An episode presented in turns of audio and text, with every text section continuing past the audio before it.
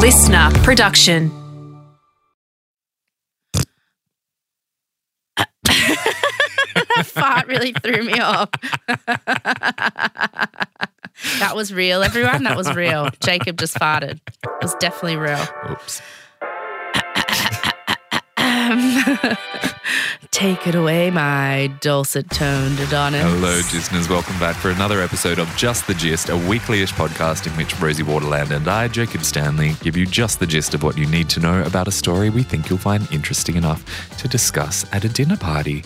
And when you're hearing this, I'm going to be up in northern Western Australia diving on Ningaloo Reef, and I cannot effing wait to get some warm weather and some sunshine and to get back into the ocean. Oh, you haven't even been in the cold. You've been in Sydney on the sunny coast. What's what's the coldest it gets there? 15? Dude, it's been getting down to like seven, six degrees because of these Oh, polar really? flares. Yes. Like, this is my Oh, first winter in a few years, and it's been the most extreme winter. And as I keep saying to you, I do not have the constitution for this climate. I- My fragile constitution simply cannot handle the cold. Um, no, that's true. Jacob has refused to come and visit Melbourne because it's winter. Mhm. He won't come here. Mm-mm. So that's why we're recording over Zoom because uh, Jacob chases summer. Mhm. That's your life. I'm And, solar um, powered, and I've got to go recharge these batteries. Yeah, and so you're going up to the uppymost corner of the westymost hmm tippy part of Australia. That's right. well, that'll be fun. We're going diving with whale sharks Ooh. and with humpback whales. Ooh. And there's an island where you can go scuba diving with seals. And apparently, it's like rolling around in a bed with puppies. They're just like really curious and playful. These are all things I would hate to I'm looking at do. I know, you're I'm like, getting more and more horrified. No. Recoiling from the Ah. microphone. It's like I'm opening more and more presents that I hate. Ah, I love it.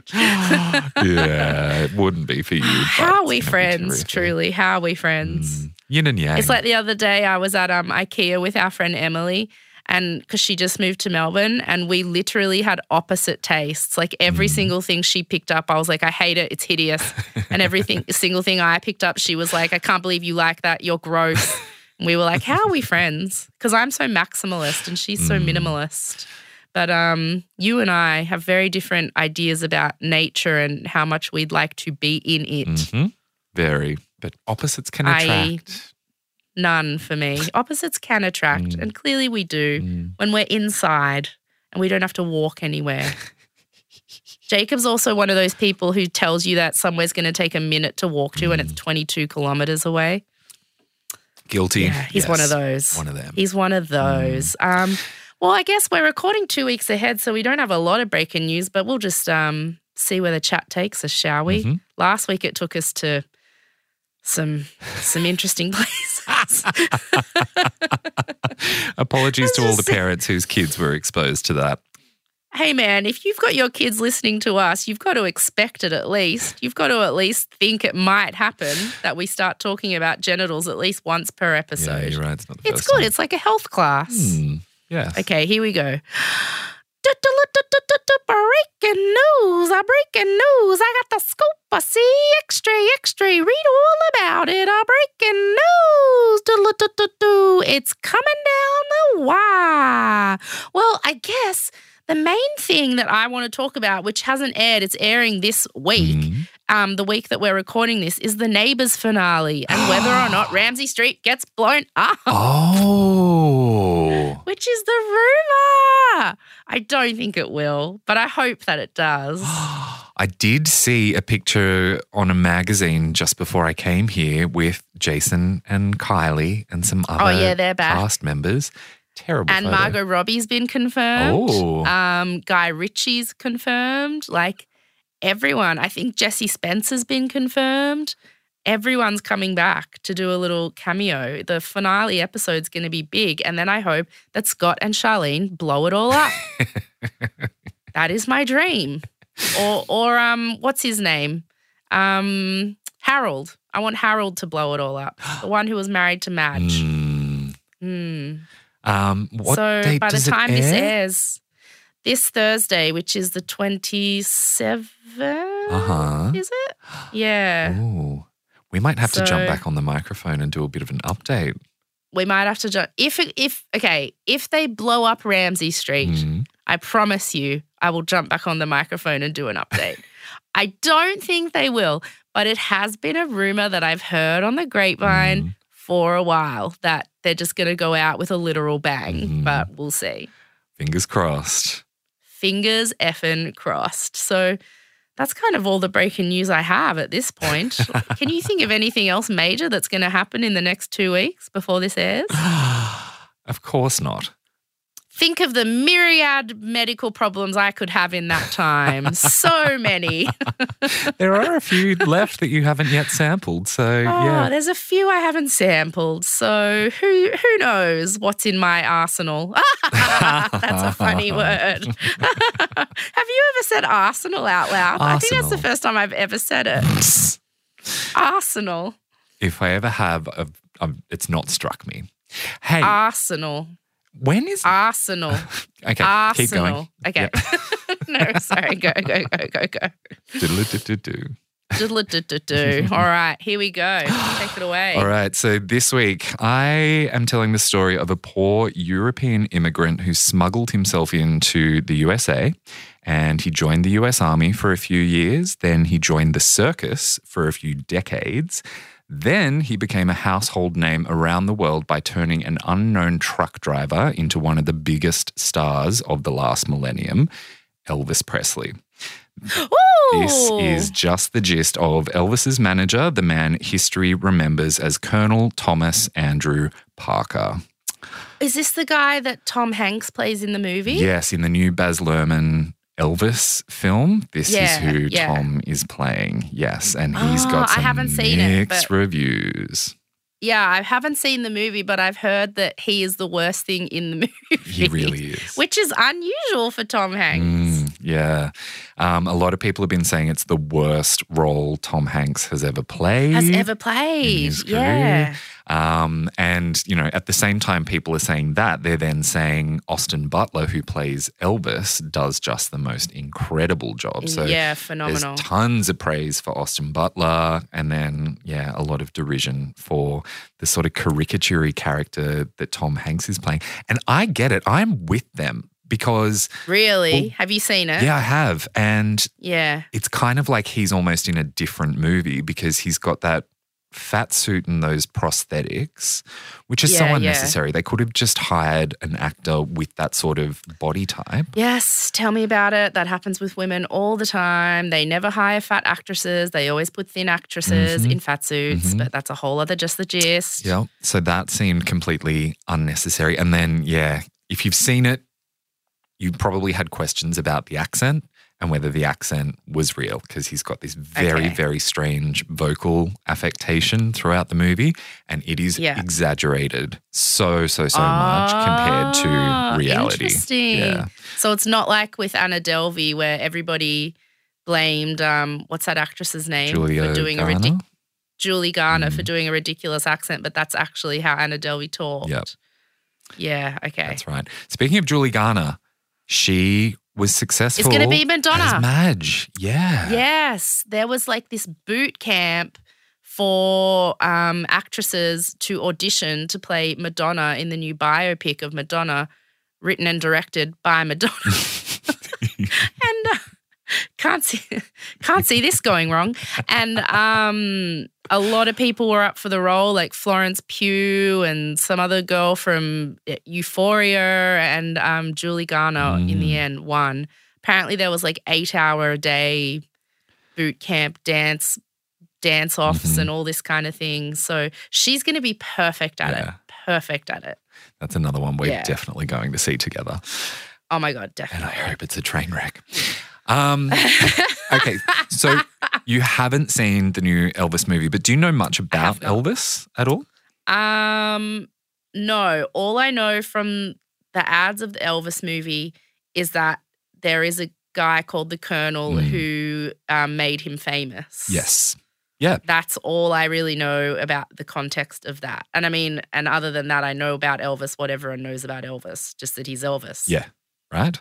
Yeah. Um, came from Memphis, blue suede shoes. Yeah. yeah. Yeah, I also was aware. Died on the toilet. Yes. Oh, Died on the toilet. we'll get That's to that a little bit later on. Yeah, But okay. spoiler alert. Uh, when I went to see Elvis, I was not expecting that the Colonel would be the villain of the story. I didn't even think he was going to be Oh. that big a character. Okay. So anyway, All I saw the movie. My biggest takeaway was a bunch of questions about who this guy was, where he really came from, why no one realized he was an illegal immigrant in the USA.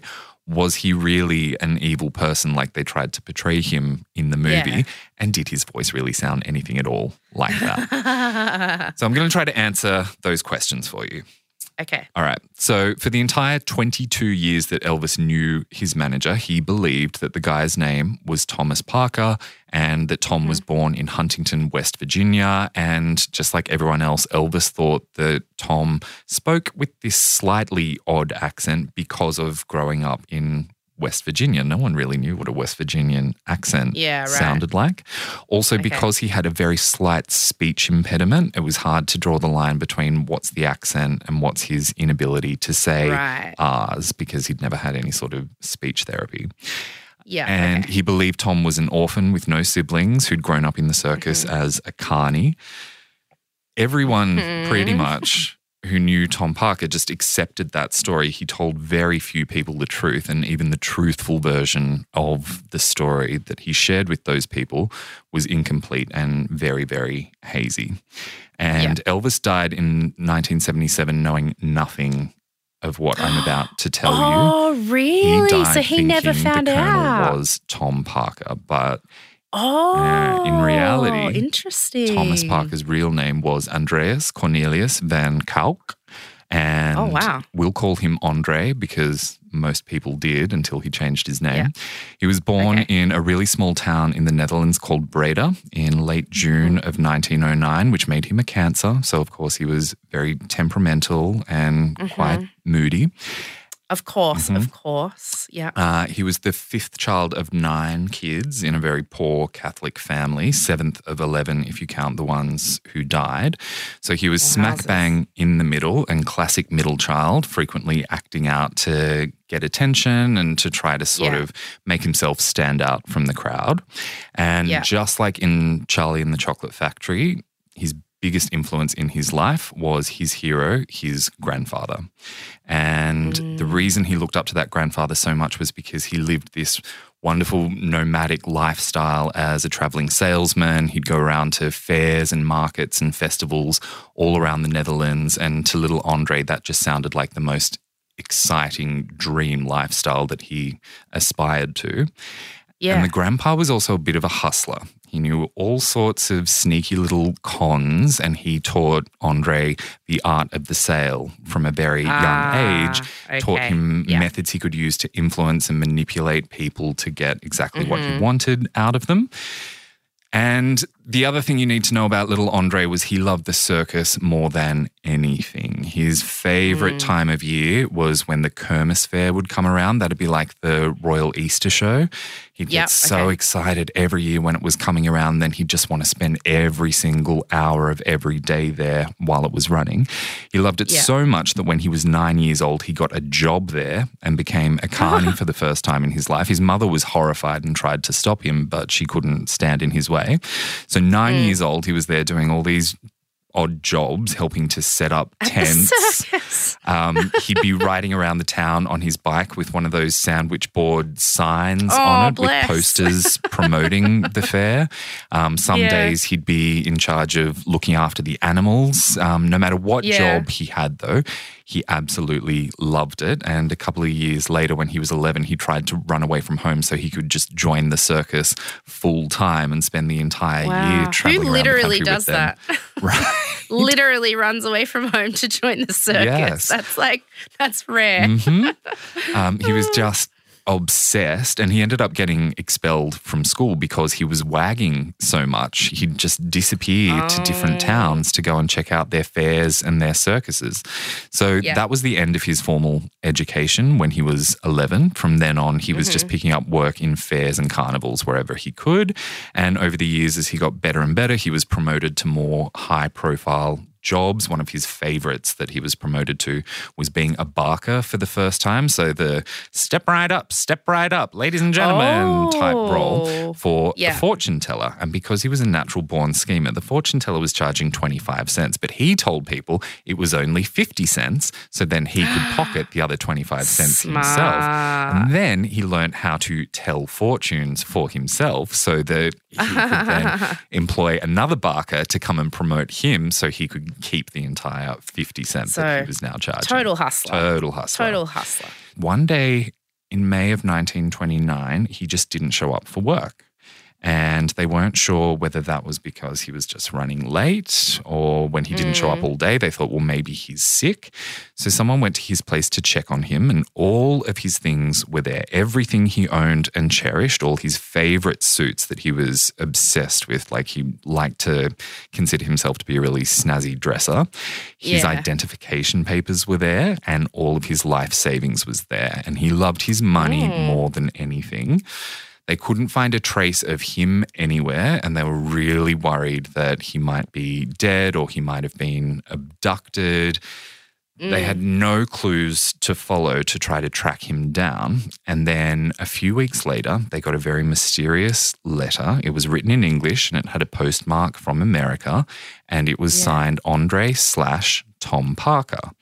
And the family were like, this is who's Tom Parker? It wasn't clear to them yet that this was the first stage of him changing his name and changing his identity. Over the next few years, Andre kept sending photographs of himself and these letters that were then only signed Tom Parker. Everything Yeah. he sent them was super vague, never confirmed where he was or what he was doing. There was no return address, so they couldn't write back with any of the questions they had. But at least they Mm. knew he was alive and he was smiling in most of the photos, Yeah. so it seemed like he was well. They had no idea that he'd enlisted in the US Army. It's so random. Very. They also didn't seem to question how odd it was that he'd gone missing on the exact same night a woman had been murdered down the road from his mother's house. Oh, Uh-huh. what? Bum, Stop bum. it. Was not expecting that. Oh, okay. So he vanished, ditched all his belongings, and left his identity behind on the 17th of May, Oh. 1929, the same night that this woman named Anna van den Enden was violently killed in what was ruled to have been a robbery. She was Oh, 23 years old. She was recently Yeah. married and she lived with her husband behind the greengrocer shop they owned. yeah. She'd been hit in the back of her skull with a blunt object so powerfully that her brains were coming out of her ears. Oh, big hit. No. And then the person who'd killed her had clearly some level of remorse because then they'd tried to bandage up the back of her head to try to stop oh, the bleeding, no. even though she, Too she late, would have been killed Too instantly. late. Yeah. Yeah. So Can't shove the brain back in. Mm-mm, Nah. she nah. was gone. Um, Oh. no one seemed to connect the dots to Andre's disappearance until decades later. Oh. And the woman who's done the most thorough job investigating this is the author of the book I read called The Colonel, which is all about the Elvis Mm, uh, mm. and Colonel saga. Her name is Alana Nash. She has a huge amount of respect for Colonel Tom Parker. And Mm. she laid out these facts and this theory. And even though she acknowledges there's no real, hard, tangible evidence, she believes in her heart that he is responsible for Anna's death. Um, so yeah, he'd started up this new life in America in the army. We don't know how he got there, probably as a stowaway on a ship. He And what year is this? this is 1929. okay. Mm. Yep. Um, he gave the new name when he went to enlist Thomas Parker, Mhm. seemingly because one of the guys who was like interviewing the new recruits was named Thomas Parker. And he sort of went, oh, okay, that's a nice name. Yeah. I'll have that too. And so from then on, he was Tom Parker. And over the next Mhm. few years, he sporadically sent letters and photos to his family, but then he just suddenly stopped and they assumed the worst. They hoped he was alive and well somewhere, but they Mm. couldn't rule it out that he may have died. They wouldn't find out until the 1960s that he was alive and well and managing Elvis because Elvis. he didn't contact them for three decades. And in that time, a lot happened to him. He spent his first three years in the army in Hawaii, and joining the army meant he automatically renounced his Dutch citizenship, but he didn't Yep. automatically get US citizenship. So he was a citizen of nowhere. Mm-hmm. When he was redeployed to Florida, he went AWOL out of the blue, uh, as in away without leave, because he found out there was a circus in town. We know how he feels about circuses. he couldn't stay away. So he was AWOL traveling around with this circus for five months. And then when he Oh came back, his punishment was pretty severe. He was sentenced to two months in military prison in solitary Hmm. confinement. That caused him to have a complete mental breakdown that led to him Hmm. being diagnosed as a psychopath and discharged from the army on medical Oh. grounds at the age of 24. Oh, So he's been no. diagnosed as a psychopath. He's on the run, um, He's murdered someone. hiding from the crime he committed with an assumed identity. And of course, he went right back to being a carny, which is the And he's perfect fit for obsessed with being the lamb. circuses. Yes. Which is weird, which is just scary and weird. So he's a scary, weird dude. Uh-huh. And he fit right in with all these other people who were on the run for something or other. Yeah. Very comfortable because no one asked questions about anyone else's life or jobs. And moving into the late 1930s, he had a brief stint as an animal rescue field agent for the Humane Society. So, like a legitimate, mm-hmm. well paid salaried job. But of course, he couldn't resist finding ways to earn some extra cash on the side. He set up the mm. first ever pet cemetery in America, charging people an exorbitant amount to bury their pets and do a full funeral Yeah. service and headstone and all that sort of stuff. While he was working at that animal rescue shelter, he started up another little side hustle to make some extra cash and organized some concerts to raise money for the Humane Society, of which he was Yeah. pocketing most of it. And he did have a little bit of experience already from when he was a carny, working as a promoter for country music artists. That had given Yeah. him some connections to use as a bit of a toehold to get into the industry down the track. And Mm-hmm. yeah, he started organizing these fundraising concerts and getting an understanding of how the music industry operated as the Mm-hmm. years progressed. Now, an important thing to mention here would be in 1940, there was government decision to introduce something called the Alien Registration Act, which basically meant anyone who was in the USA illegally could come forward and declare themselves without any repercussions and they could apply to become a fully fledged US citizen. And that would have been Yeah. the perfect opportunity for Tom Parker to become a real legal American. But he didn't take that chance and he probably chose not to become a citizen for two reasons. Firstly, he was scared of anyone digging into his past and learning about that little murder he may or may not that have done. Yeah. Um, and also, he had this theory that if he was a citizen of nowhere, he could never be tried in a federal court and he could never be extradited anywhere. He sort of thought he was untouchable Okay. as a Yeah. non citizen, which was In theory. In theory, yes. yeah. So he stayed an illegal alien by strategic choice. And as the years Mm-hmm. passed, he focused more and more on promoting country music acts and then ultimately getting Yeah. into management. Over time, the side hustle became the main meal and he left the animal rescue business. And he repped some fairly big artists, some faves that I'm sure you know and adore, like Eddy Arnold and Hank Snow. For oh, the time, love Hank Snow. Yeah. that was a Oh. really, really big deal to land Hank.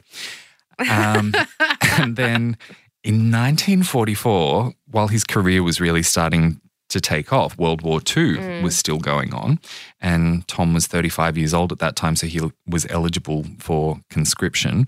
Really didn't Mm-hmm. want to go to war for obvious reasons. So he did what Homer Simpson did when he wanted to work from home.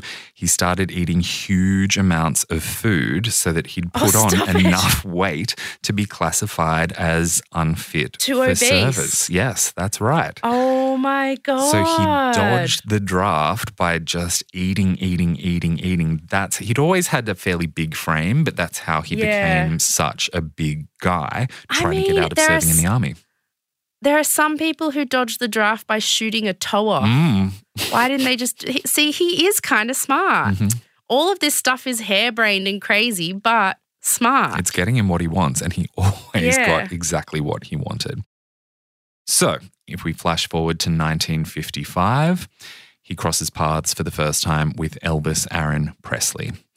Mhm. because his assistant told him he should really go and check out this 19 year old kid from Memphis who was causing a bit of a stir and was definitely worth looking at. Elvis had a very unique sound that was starting to get him some buzz, and Mm. Colonel Parker could see Elvis was likely to be the next big thing because he was so unique. So he booked him as an attraction on the tour he was operating that featured a bunch of up and coming music acts to test him out Yeah. on the road and see the audience response. You get a taste of what the audience response was like in the Baz Luhrmann Yeah, which is in all the trailers. The girls just like fainting and losing their minds That's and right. orgasming through nothing. Mhm.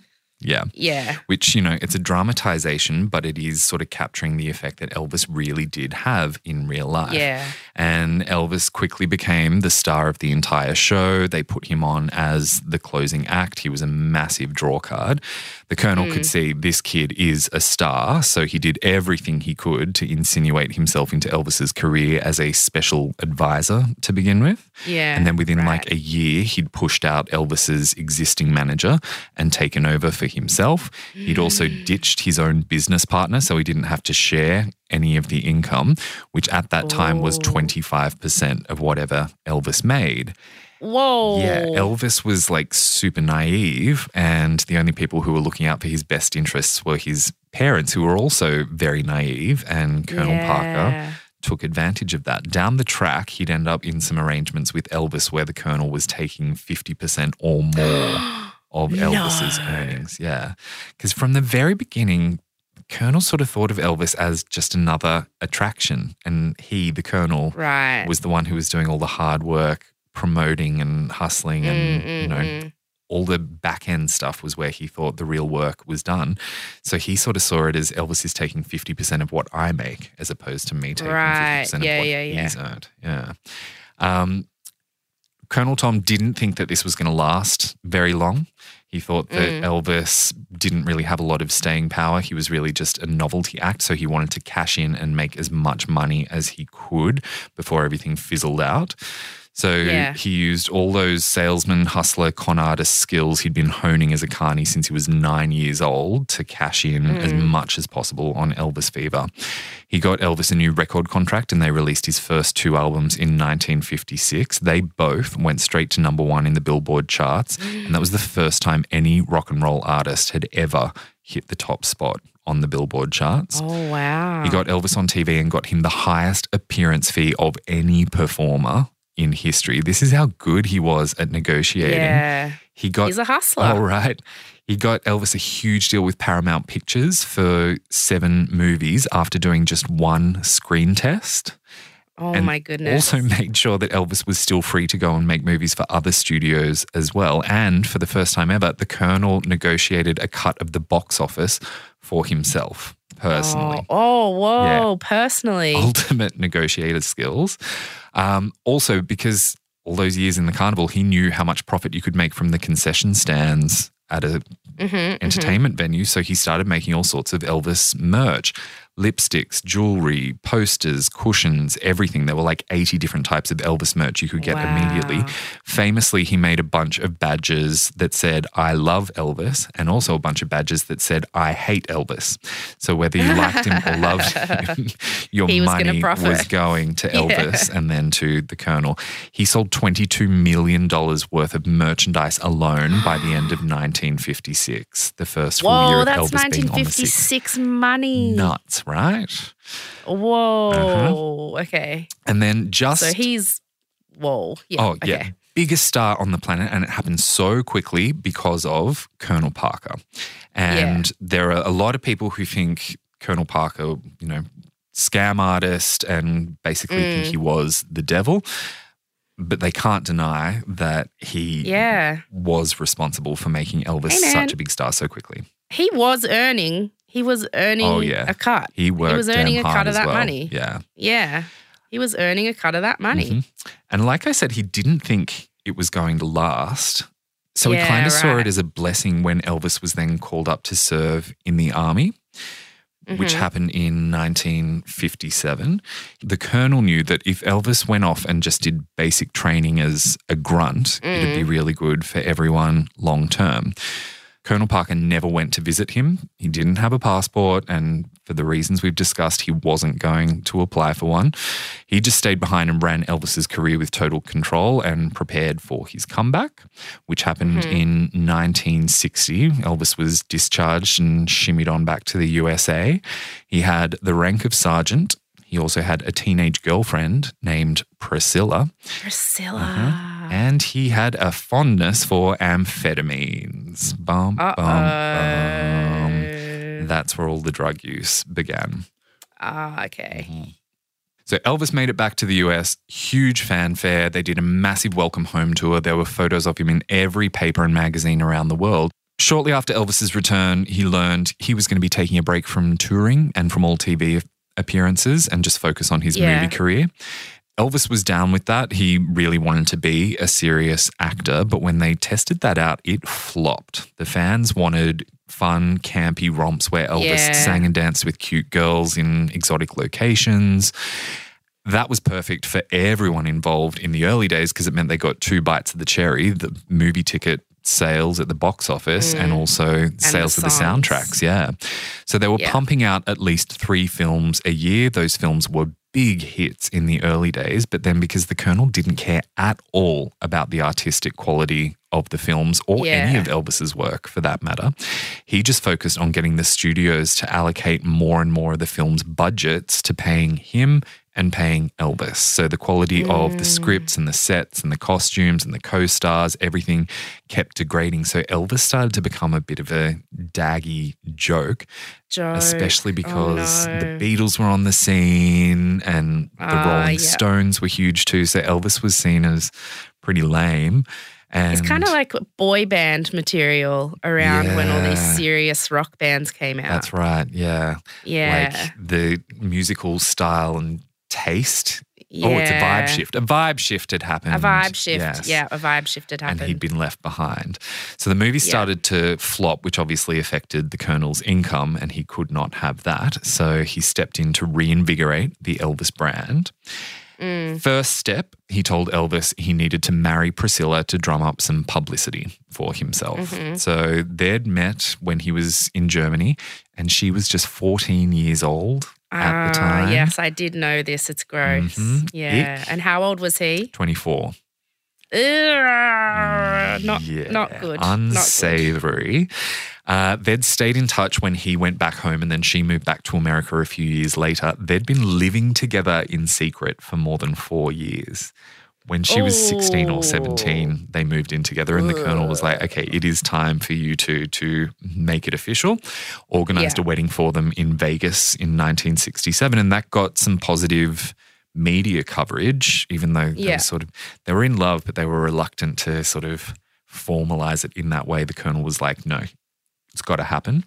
And then Yeah. they used all that positive media coverage to promote his comeback special on TV in 1968, which was his first appearance on telly in eight years and first Oh, performance wow. in front of any live audience in seven years. Oh wow. And it was a huge success. Like hundreds of millions of people were watching this. Yeah. Uh, it's a very pivotal beat, or chunk, I should say, of Baz Luhrmann's movie. Um, Mm-hmm. And it looks absolutely spectacular. Such a phenomenal show. And it did exactly Mm. what the Colonel was hoping it would do.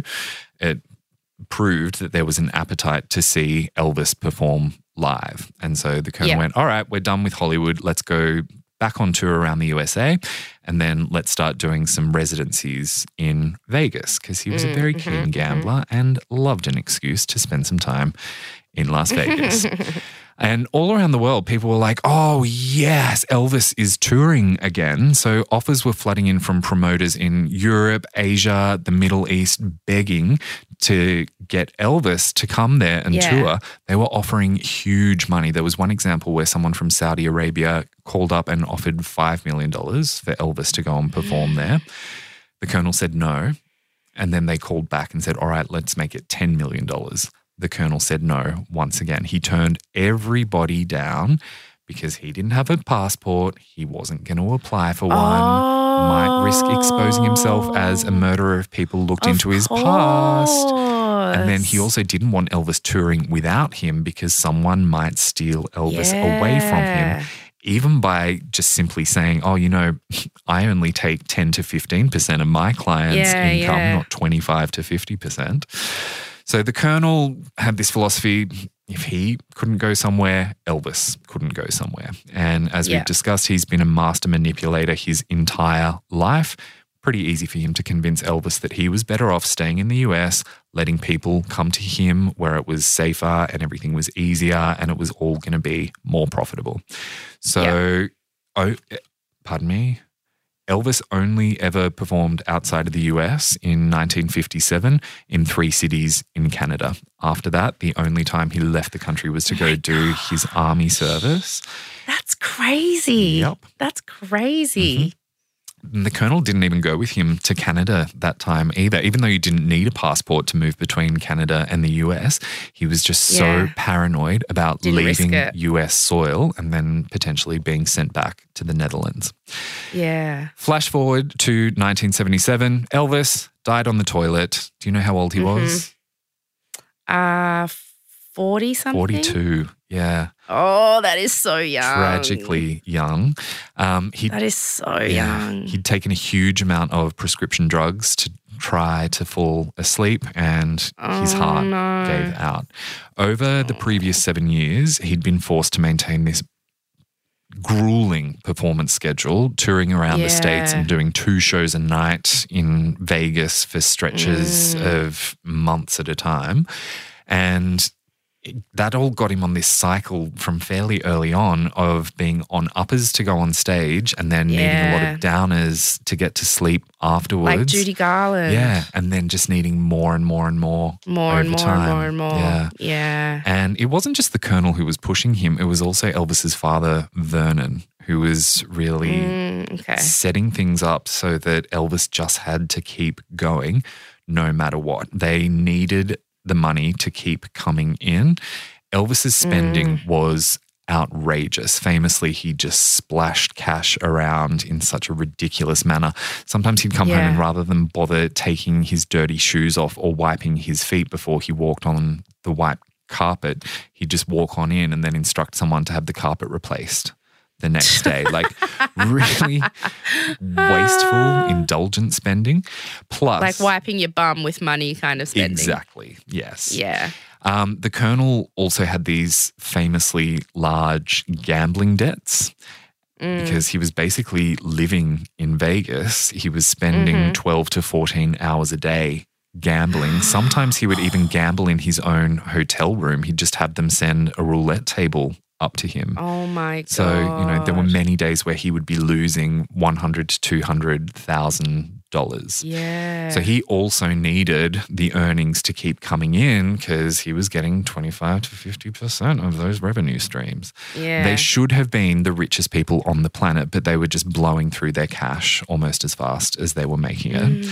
And along the way, they made some really stupid, short sighted decisions, like selling the publishing rights to all of Elvis's songs to a record company for a few million bucks just to get oh, a quick cash injection, not thinking about future implications.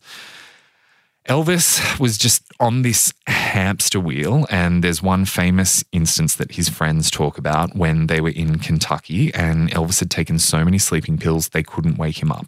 And his personal Mm. physician was literally dunking his head in iced water, trying to get him to wake up. Oh The colonel came along and started shouting at everyone the only thing that matters is that that man is on stage tonight. I don't care what you have to do, what drugs you have to give him. All that matters is he's on stage tonight. He was Yeah. clearly unfit to be going out to perform, but he was an attraction first and foremost. Mm. was the money and maker. Colonel needed that attraction to make it to the stage that night. Um, we all know he was really unwell in his final years. He Mm. didn't think he had a problem though. So he wasn't asking for help. Anytime it was suggested to him by people like Priscilla, he'd just Mm. brush it off. And he'd surrounded himself with a bunch of enablers as well as these people who were pushing, pushing, pushing. Mm, So he didn't take the time out to get help and to detox, and his body just gave out. Gave up. And when the colonel got the call to tell him the news, his top priority was getting in touch with the merchandise manufacturers to make sure there was enough stock available to meet the surge in demand that was going to come in the next few days, weeks, and months. That's cold. Oh, That's yeah. ice cold. And then in the next few days, Elvis had a couple of open casket viewings. Everyone, of course, showed up wearing the traditional black, except for the Colonel, who showed up wearing a really loud Hawaiian shirt and a straw hat. He refused to go and look at the body. He didn't want to go and pay his respects. Instead, he whipped out a contract there at the viewing that he got Elvis's dad to sign, handing over control of Elvis Presley Enterprises to him 100%. Oh And he said quite openly to the media that his philosophy was that Elvis was still alive. The body might be dead, but the brand could never die. The Mm. business could still thrive, and he would go on managing it. And this reminded me of what you said about Britney when she was in her conservatorship that it's almost like they mm, wanted mm, mm. her to die because then they could continue to manage her without her potentially getting in the way Without and causing the any problems. Yeah. That seemed to be and he's not philosophy. wrong. He's he's not wrong about the brand. The Mm. brand of Elvis, like Marilyn Monroe, it has lived on. Mhm. And he it feels like he's alive. Yeah. He Yeah. earned, uh, sorry, he owned like 80% of the intellectual property Oh, around Elvis's goodness. image. Um, so he continued Yeah. to profit off that for a really long time. Now, a couple of days after Elvis died, a reporter in the Netherlands called Dirk Vellenga got an anonymous phone call saying, Do you know that Tom Parker is actually from Breda and his real name is Van Kuijk?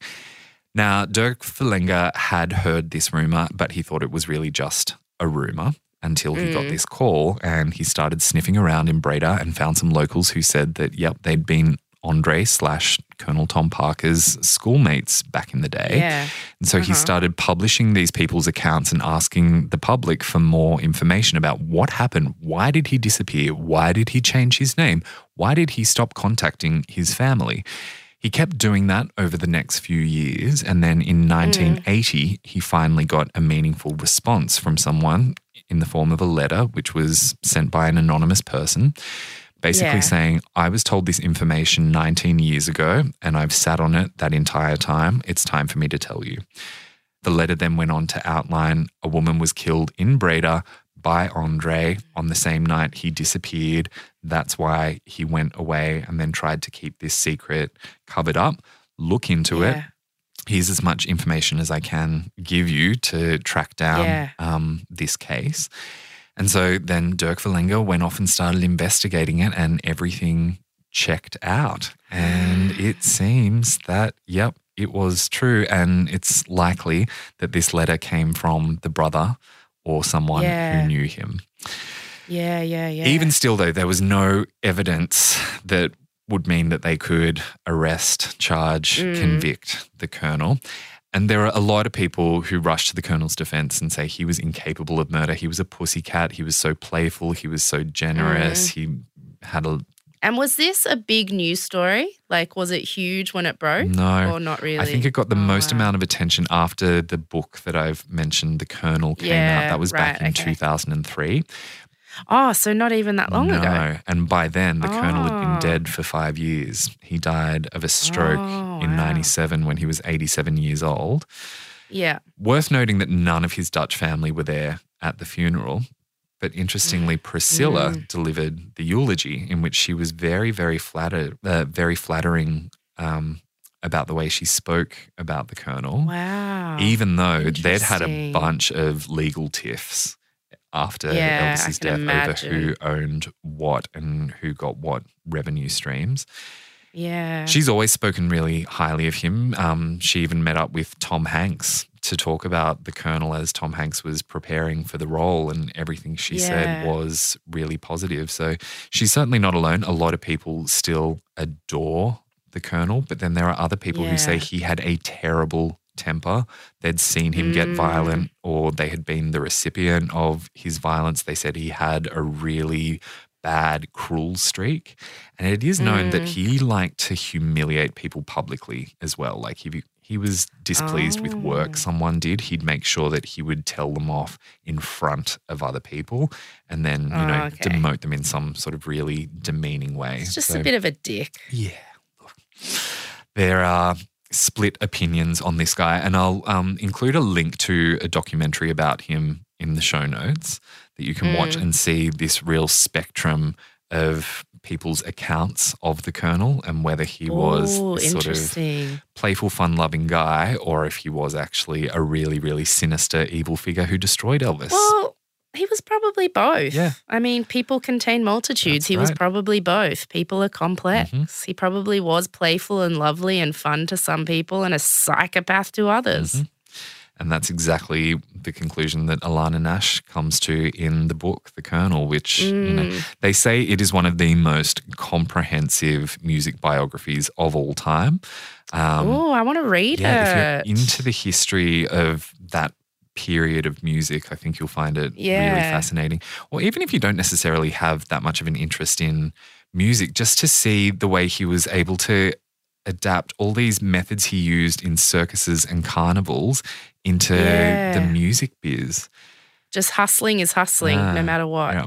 Yeah. Um, I mean, there are a lot of people who just think it is the greatest tragedy that Elvis never got to tour the world and think it's tragic Yeah, that I- Elvis never got to do a proper tour. I can't believe I didn't role. know that. Mm, I didn't. I assumed that he had. you would think That is so. such a crazy biggest star, fact. but yeah, Yeah. didn't perform outside American soil apart from Canada.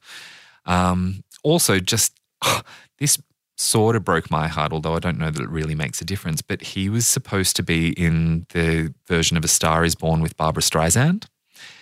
Stop it. Yeah. The one that role played by Kris Kristofferson. That's right. Yes. Stop it. No. And Elvis really wanted that. He was approached by Babs because he would have been the perfect aging rocker to take on that role.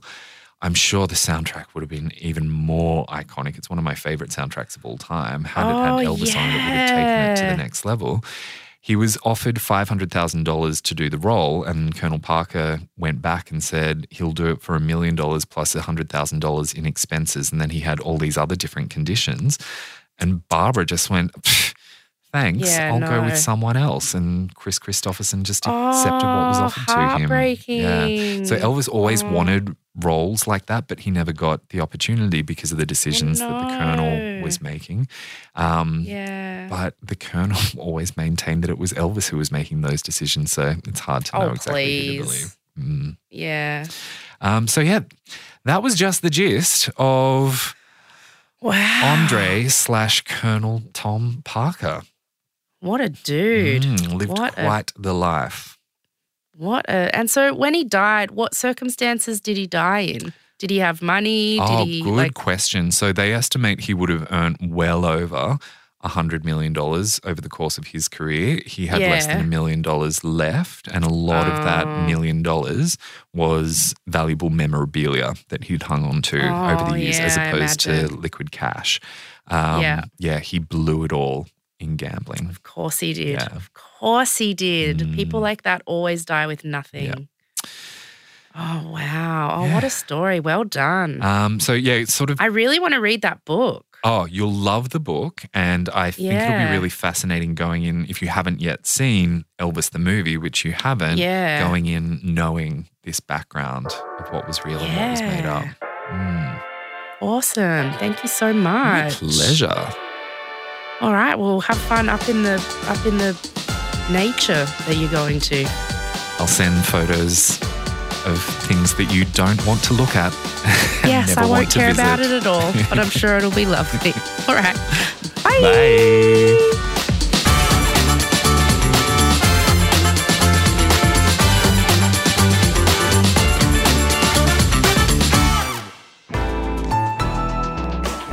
Listener.